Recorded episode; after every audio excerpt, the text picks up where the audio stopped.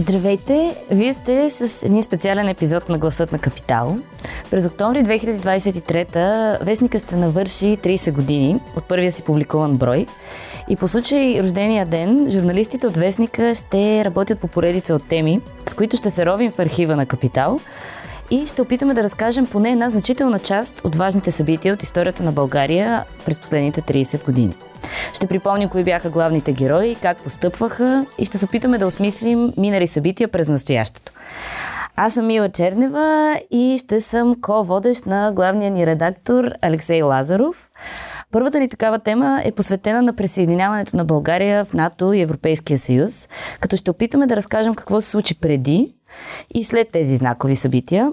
Успяхме ли да постигнем целите, които имаше при влизането ни в тези съюзи или не, или каква я мислехме и каква стана? Седмичния капитал и на сайта ще разкажем историята подробно, в поредица материали, нови и архивни. Ще коментираме с различни хора случилото се и в тази връзка в днешния епизод разговаряме с Гергана Паси. Тя е била народен представител, заместник външен министр в две правителства през 2004-2005 и 2005-2007 година, както и министр по европейските въпроси на България точно при влизането ни в Европейския съюз между 2007 и 2009 година. Има и още редица детайли от биографията и които я свързват с Европа и тя е един от героите в тази история, както и пряк наблюдател на събитията, затова и я поканихме днес, за да чуем и нейния разказ. Здравейте! Здравейте!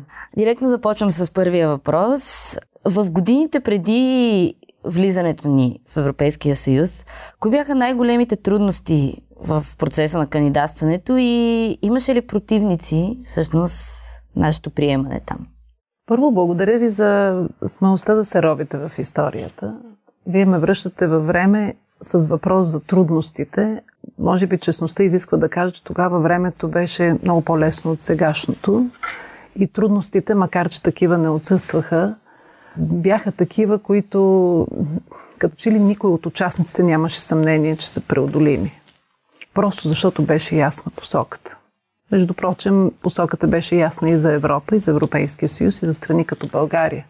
Проблемите може би идваха от, от това, че България тръгна от една много по-ниска стартираща позиция, защото за разлика от останалите държави в Централна Европа, като Полша, Унгария, Чехия, ние бяхме пропуснали един значителен период от време, в който не бяхме се свършили домашното. Не бяхме направили реформите, които бяха важни, първо, за да се гледа сериозно на нас като страна кандидат и второ, за да ни е по-лесен самия преговорен процес, който по същество а, беше свързан с приемане на така наречените достижения на европейското право, но ние а, трябваше наред с това да правим и реформите, да се променяме и ние. Аз изпомням 99-та година, когато всъщност а, България практически а, започна интензивно пътя си към Европейския съюз, макар че а, обективността изисква да кажем, че, че той започна още в началото на 90-те, но 99-та си спомням, защото тогава родих първото си дете и тогава така излизахме от период, в който практически не знаехме как да планираме собствения си живот. Нали си представяте, ако един лев а, сутринта, това беше година по-рано, но ако един лев сутринта а, е 300 лева, пък до вечерта е станал 500 лева, а, ти практически живееш ден за ден. А, горе-долу от такава изходна позиция ние започнахме реалния процес за присъединяване на към Европа. Да, имаше преди това подаване на молбата през 95-та година, когато все още беше голямо изкушението в българското общество да, да говорим за трети път. Ние много често се лутаме в а, собствената си бъркотия. Изобщо българите се затрудняват, когато имат голям избор. И тогава, въпреки че беше ясно, че очевидно се върви към западна интеграция към, и към Европейския съюз и към НАТО, ние дълго време стагнирахме в а, разговори тук у дома, дали пък няма някакъв си наш трети български път. А, и а, имах огромния шанс да влеза в политиката през 2001 година, когато вече посоката беше ясна, така че неминуемо аз бих дала кредит на на много силния реформаторски заряд на правителството преди нас, водено от Иван Костов. Бяхме започнали преговорите. Една много малка част от преговорните глави вече бяха отворени и на правителството на НДСВ се падна задачата да ускори много драматично този процес.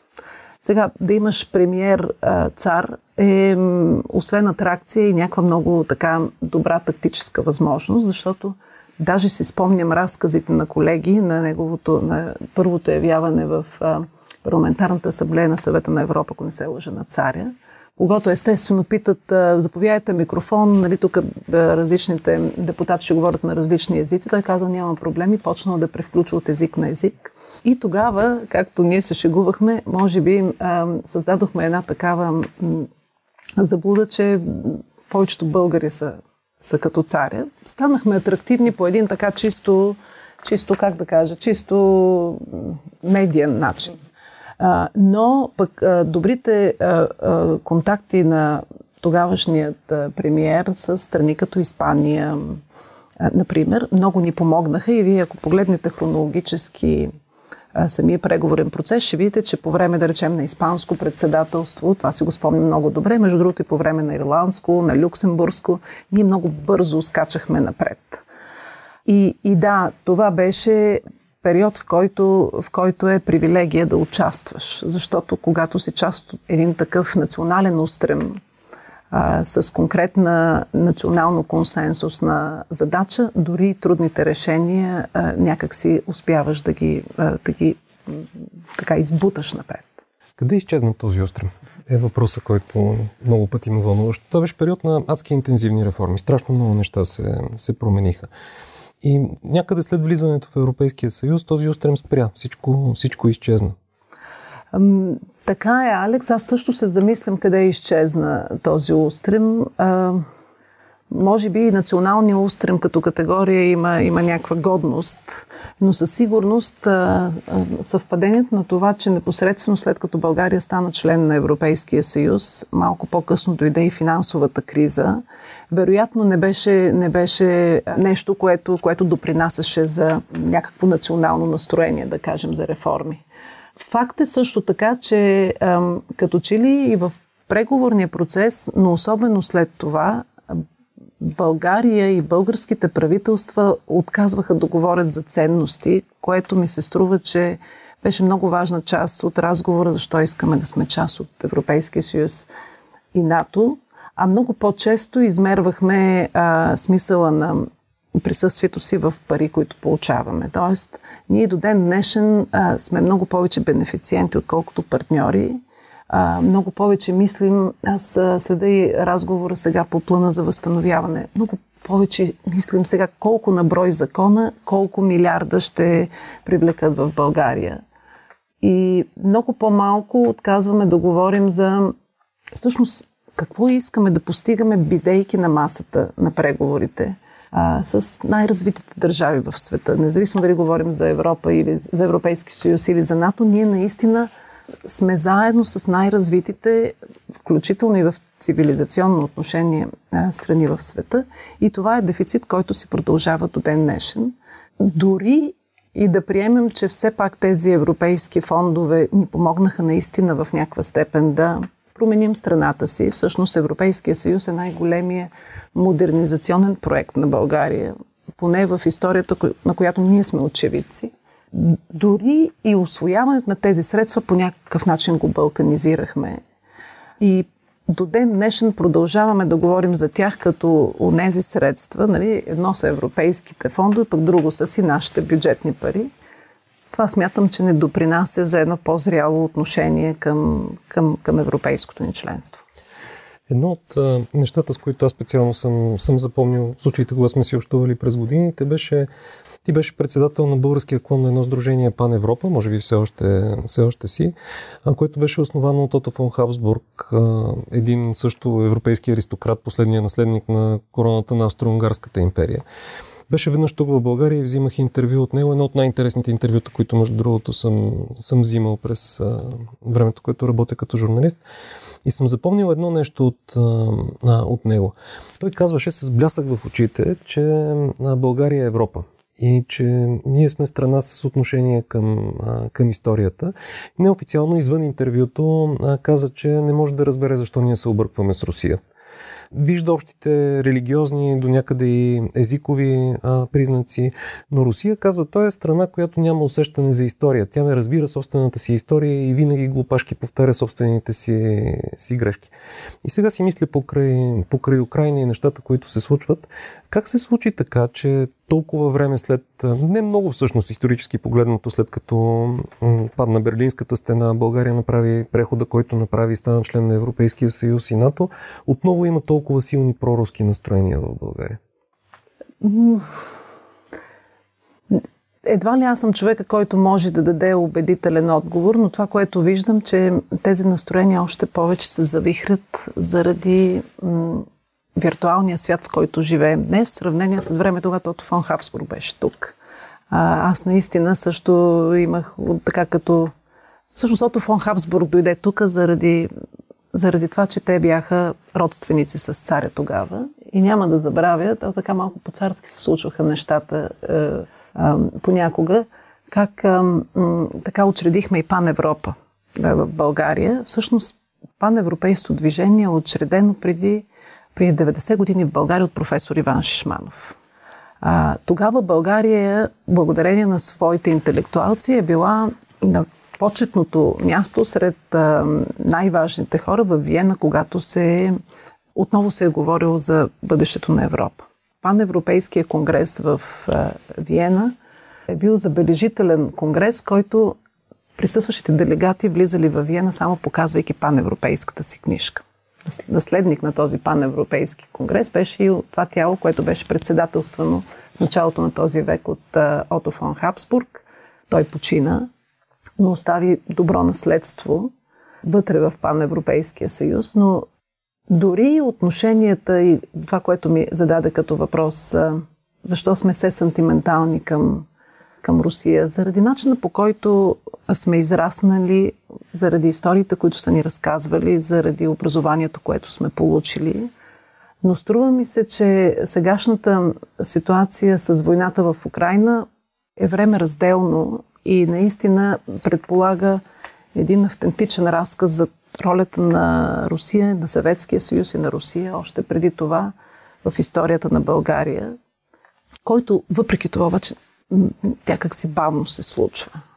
И когато той е в много голяма степен замърсен от този фонов шум, рискуваме да останем отново с една дуалистична позиция по отношение на ролята на България. Вие си спомняте, че в началото на този конфликт имаше много силни гласове, включително и на институционално ниво, затова едва ли не България да бъде неутрална, да бъде домакин на преговори между между Русия и Украина и прочие и прочие. В същия момент обаче обективно виждаме, че държави, които са неутрални по същество, загубват своята неутралност в е, една такава динамична е, обстановка, в която е много ясно кое е доброто и кое е, и кое е злото. Виждаме какво се случва с Финландия и Швеция. Всъщност Финландия практически е неутрална а, е, държава, превръща се в такава след Втората световна война и това е цената, която тя приема да плати за своята свобода. Виждаме дори и в държави, които са много по-отдавна неутрални, като една Швейцария. Аз не знам от кога е неутрална, но нали, някъде вероятно от 16-17 век която е на път да заобиколи изискването, защото като силно неутрална държава тя няма право нито да доставя въоръжение, нито въоръжение произведено в Швейцария да отива на терен военни действия. И въпреки това виждаме, че вече има гласове този род изисквания да бъдат заобиколени. Тоест неутралност. Когато неутралността губи своя вековен смисъл, ние продължаваме да се залъгваме, че ние може да бъдем неутрални. Не, не можем. Бих казала и слава Богу но много малко от днешните политици имат или, или все по-рядко имат смелостта да налагат този разговор в, в, в българският дневен ред. Изобщо ние сме завладяни от популизма. И това е много голяма част от, от отговора ми на твоя въпрос. Защо толкова години по-късно някакси не успяваме да направим този модернизационен скок, който да който да ни позволи наистина да, да се чувстваме истински европейски граждани. Макар, че много хубави неща се случиха в България в тези години. Помислете, ние наистина имаме вече повишено самочувствие. Да, самокритични сме, обичаме да се, така, да се самолинчуваме, да, да сме неудовлетворени, но ако, ако оставим на страна емоцията и така вроденото ни чувство за неудовлетвореност, българи на днес живее много по-добре, че приходите повсеместно в сравнение с тогава, когато започвахме преговорите и днес са увеличени поне трикратно. Поне трикратно. И тук говорим не просто за заплати, пенсии, които са и по-многократно а, скочили, но и а, стоеността на, на нашите имоти, земеделската земя. Всичко това е много по-голямо богатство в, в ръцете на българина. Към това, като прибавим това, че българина много повече пътува, много повече знае за света, а, ние наистина направихме цивилизационен скок с присъединяването си към Европейския съюз и НАТО. И е много важно, когато говорим за присъствието си, за членство си в Европейския съюз, и това е много важна отговорност на медиите, да тласкаме политиците да говорят в числа. Иначе а, има един такъв разговор за Европа под сурдинка. Ние го виждаме и в, а, в разговора за войната сега, от който всички губим. Той не е автентичният, той е, той е фалшивия разговор за Европа. Но България наистина може и българина да диша по-спокойно за това, че все пак сме част от Европейски съюз, от НАТО. Да, всеки един от тези съюзи със своите проблеми, със своите екзистенциални дилеми на къде се движи, но а, безусловно а, едни от най-прогресивните съюзи в света. Аз това се чудих точно, като ви слушах, ли ви изброих какво сме спечелили от членството си в Европейския съюз. Не само еврофондове, ами много а, свободи и промяна в начина ни на живот, но някак си не можем да ги осмислим като че ли и да, почувствам, да почувстваме тази принадлежност. Отношението на политиците или въобще начина им на говорене, публично говорене ли е основната причина да не може да го осмислим а, всъщност – както и за, не само за Европейския съюз, но и за НАТО, като че ли има такъв проблем. Ето, бяхме извадили данни от Alpha Research, които се виждаше, че отношението към НАТО се влушава през годините от преди приема а, до, до настоящия момент, въпреки, че ние, доколкото разговарях и с експерти, не, дори не сме толкова пълноценни в действията си като член на този съюз. Всъщност, защо отношението на българите все пак продължава да, се, да е някак неутрално? Защото може би го поставяме в грешния контекст. Ние, ето дори и сега разговора тръгна къде можехме да бъдем. Това е валиден разговор. А, къде можехме да бъдем, ако бяхме по-големи реформатори, ако бяхме по-малки популисти, ако водихме честен разговор с обществото, ако имахме истински лидери, които, които могат да успокоят обществото, но и да го водят. Такива, за съжаление, виждаме, че стават все по-дефицитна стока. Така, водейки разговор, сме се неудовлетворени. Нали? Защото ние дори можем да измерим нивото на корупция към днешна дата и нивото на корупция измерено от Transparency International през 2002 или 2003. И ще че дори и в това отношение, въпреки членство в Европейския съюз, България влушава цялостната, цялостният си статут. Тук има много въпроси защо е така. Но ако поставим въпроса в друг контекст, ами какво ако България днес беше Сирия или беше Косово? Нали, а, мисля, че Томислав Дончев беше по, по някакъв по повод подобен въпрос или разговор беше казал, дайте да се опитаме да видим каква е цената на един ден не членство в Европейския съюз. Дайте да отидем пак да се наредим за визи, за която и да е европейска държава. Предприемачите не могат свободно да продават стоки на единния вътрешен пазар и прочее и прочее. Ти започваш да цениш нещо тогава, когато все още имаш представата какво означава да го нямаш това. А ние загубихме. Мила, вие на, на колко години сте? Връзник съм на капитал, така е, да се каже. Значи, е, да, на, на 30 години много трудно можеш да върнеш часовника назад и да си спомниш как си се е, наистина си се борил, за да можеш да напуснеш. Всъщност на 30 години ние едва прохождахме като свободна държава, но до 99-та година ние практически пътувахме с визи. Mm-hmm. И, и е важно, като говорим какво печелим и защо е толкова хубаво, че сме част от Европейския съюз, да имаме поне малък спомен какво беше, когато не бяхме. А ние го нямаме вече. И това обаче ще прави все по-сложен разговор ни, защо, защо Европа е важна за нас. А Европа е важна за нас по една много проста причина. Европа ни прави по-богати, дава ни качество на живот през правилата, които тя налага. И от тази гледна точка альтернатива няма. Дори тези а, крайни популисти, които използват неудовлетворението на хората, несигурността им за утрешния ден, дори и те не могат да кажат какво предлагат. Ако Европа в техните представи е толкова да речем, неблагоприятен съюз за България. Това е популистския разговор. Това е популистския разговор, който никога не стига до това какво означава визията, която, която те предлагат. Те не казват какво означава България да не влезе в еврозоната, да не стане част от Шенген, да блокира Македония а, за членство в евро... Те, те не дават картината а, отвъд днешния ден. А според теб, ако България трябваше сега да влиза в Европейския съюз и НАТО, щеше ли? Не от гледна точка на самия Европейски съюз, а от гледна точка на нашата вътрешна нагласа. Ами, сигурно ако сега трябваше да влиза в Европейския съюз, българите ще да са много по-големи еврооптимисти. Всъщност, тук се намесва, ам, пак казвам, ам, нуждата от това да имаш, да имаш крайна цел.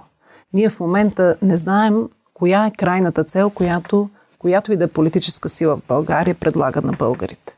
Дали разговор е много повече някакси идеологизиран, а, а, философски, но коя е крайната цел?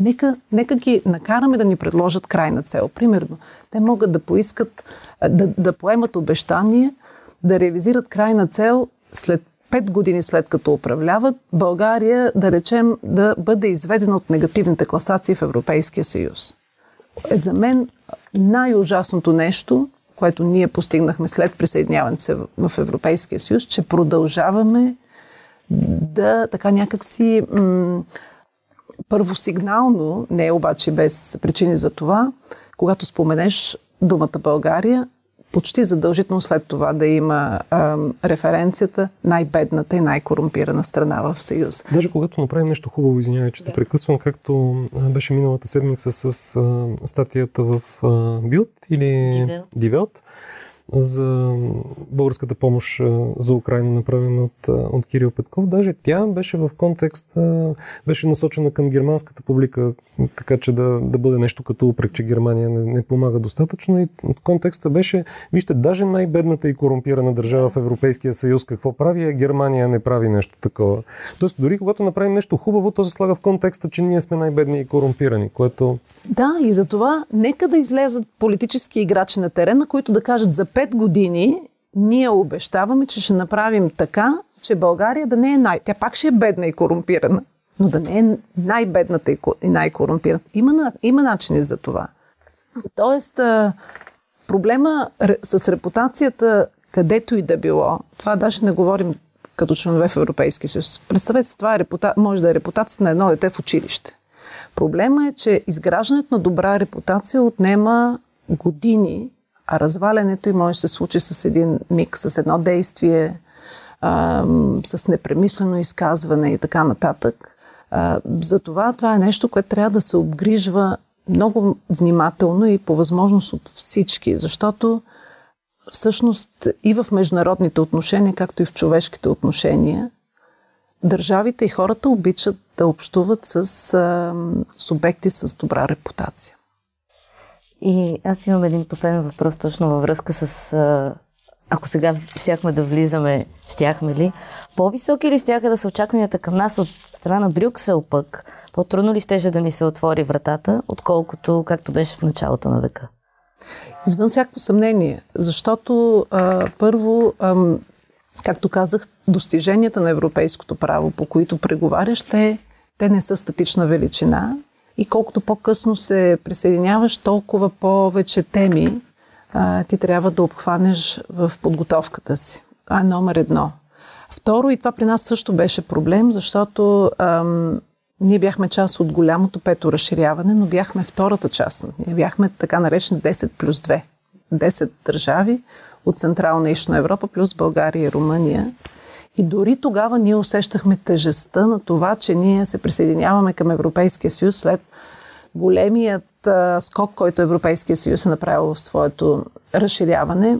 Може би, Мила, вие не си спомните, но 2005 вече бяха първите много, много, много, е, много силни сигнали за зараждащия се евроскептицизъм и умора от разширяването, когато Холандия и, и, и Франция гласуваха м- с негативни референдуми по, по Конституцията на Европа. Днес вече разговорът за разширяването се случва в, в друга обществена среда и затова става по-трудно. Затова става и по по-различни правила. За разлика от времето, когато ние а, преговарихме, сега страните от Западните Балкани, Унгария, Молдова, прощавайте, Украина, Молдова, Грузия, те ще преговарят а, по начин, по който не се изключват и да се стигнал почти до край да бъдеш върнат в самото начало. Тоест Европейския съюз се запазва много повече а, възможности за, за гарантиране на собствените си интереси. Преди време с, а, имаше един много приятен обяд с един от предишните британски посланници, с едни журналисти от BBC. Беше малко преди Великобритания да, да напусне Европейския съюз. И си говорехме за това какво е Европейския съюз там и, и тук. И крайна сметка в края на обяда стигнахме до извода, че ние имаме абсолютно различна представа за, за Европейския съюз. Нещата, които ние харесваме най-много, най-много не се харесват в Великобритания. Ние харесваме свободното пътуване, те не го харесват заради голямата емиграция там. Ние харесваме факта, че можем да получаваме еврофондове, те не харесват да дават еврофондове. Ние харесваме достъпа си до британските пазари, те не харесват факта, че това им създава допълнителна конкуренция. И това, което си мислехме тогава е дали разширяването на Европейския съюз всъщност не го, не го, наистина не го отслаби. И факта, че България не се спря да се развива, не се отразява на целия Европейски съюз. Факта, че ние сме бедна и корумпирана държава, каквато продължаваме да сме в сравнение с останалите европейски държави, всъщност го прави и него по-слаб. Зависи как гледаме на Европейския съюз. Дали като една мал, един малък клуб на богати, така много сходно уредени държави или като глобален играч.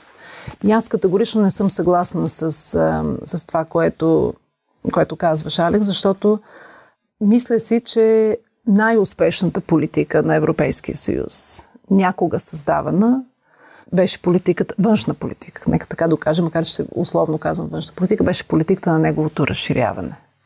А, това беше много, много мирен, еволюционен начин на разширяване на зоната му на влияние през разпространяване на идеалите, в които, в които вярва Европейския съюз. И всичко това, което спомена, за разлики между нас и Великобритания, е плод на, в много голяма степен на фалшиво наложения дебат по Брексит. И това, което се случва в момента в Великобритания, показва само несъстоятелността точно на на този род тези. Нали. Сега ние не искаме, аз отварям една скоба. Когато България влезе в Европейския съюз, ние имахме преходни периоди, в които се отваряше пазара на труда. И няма да забравя 2009 година, когато британците трябваше да обясняват, що още 8 или 2009 що още удължават този преходен период, ми звънна тогавашната британска европейска министърка и ми каза, страшно съжалявам. Нашето обществено мнение е много против. Ние имаме огромен 100 страници доклад, който показва смисъла от трудовата миграция, но просто общественото мнение е много негативно. И днес виждаме, че когато секна европейската трудова миграция в Великобритания, просто голяма част от пребиваващите европейци там трябваше да я напуснат, това беше за сметка на, на хората, които работят в Великобритания от трети страни, основно свързани от Британската империя. Тоест, економиката им има нужда от тези хора. Дали ще ще бъдат от Европа или някъде от Индия, Пакистан и прочие, това е детайл. Самата им економика, самото развитие на бизнеса в Великобритания имаше нужда от това. Но да, Великобритания винаги е била изваждана пред скоби като член на Европейския съюз, защото тя е била в това хибридно състояние на много така едновременно част от Европа, но такава островна част, която е с много трансатлантическа насоченост. И тази хибридна роля на Великобритания, за съжаление, аз много страдам от това, доведе до това, че тя избра да напусне Европейския съюз. Казвам страдам, защото моите спомени са от финансовата криза. Най-голям принос за справянето на Европа с финансовата криза идваше тъкмо от Великобритания и от Холандия, страни с един много, много ясен реформаторски профил, включително и на економическия и на европейския терен. Един последен въпрос. Къде е да бъде България след 5 години? Ти каза да не бъде най-бедната и корумпирана. И аз ще добавя към него един, а, още един малък. И късно ли е да се заговори за ценности, ценностите на Европейския съюз вече и те някакси да, да проникнат в обществото? Къде ще бъде България, не знам. А, мога, да, мога да кажа а, кого аз бих подкрепила, ако ми обещае къде искам да видя България и как, как бих искала да, да се случва това. Бих искала да видя България отново да заговори за своето реформиране. Истината е, че последните 10-15 години ние тъпчем на едно място и да ви кажа, проблема си е в нашия телевизор. Не виждам а, политическа сила, която да излезе и да говори честно за непопулярните решения, които трябва да се случат в България, за да станем по-богати, да живеем по-добре, да станем а, по-екологично така развиващи се, по-технологични и прочее и прочее. По-скоро разговорът, особено а, последните няколко години, е как да изхарчим повече пари. Но никой не казва, че харчайки повече пари, ние още повече завъртаме порочният кръг на обедняването си. И смятам, че за 5 години България може да, да премине в друго економическо измерение в рамките на Европейския съюз, ако има реформаторска политика. Пожелавам си след 5 години България да е по-малко корумпирана според Transparency International. Нищо, че те е, измервали субективното ни възприятие Пожелавам си да има по-малко университети, но по-качествени, така че а, не българите, които са напуснали България да идват да учат тук, а европейците да избират по ясни показатели наш университет и истински си пожелавам да раждаме повече, защото с тази демографска картина а, наистина, а, съжаление, перспективата не е положителна. Много благодаря. Аз благодаря. Ако този епизод ви е харесал и искате да слушате новите епизоди веднага, щом излязат, абонирайте се за гласът на Капитал в Apple Podcasts, Google Podcasts или Spotify. Обратна връзка можете да ни изпращате на podcasts.capital.bg или в познатите ви профили на Капитал във Facebook и Twitter. Музиката, която чувате в този подкаст е написана от композитора Петра Дондаков специално за Капитал, а епизодът монтира Тихомир Колев.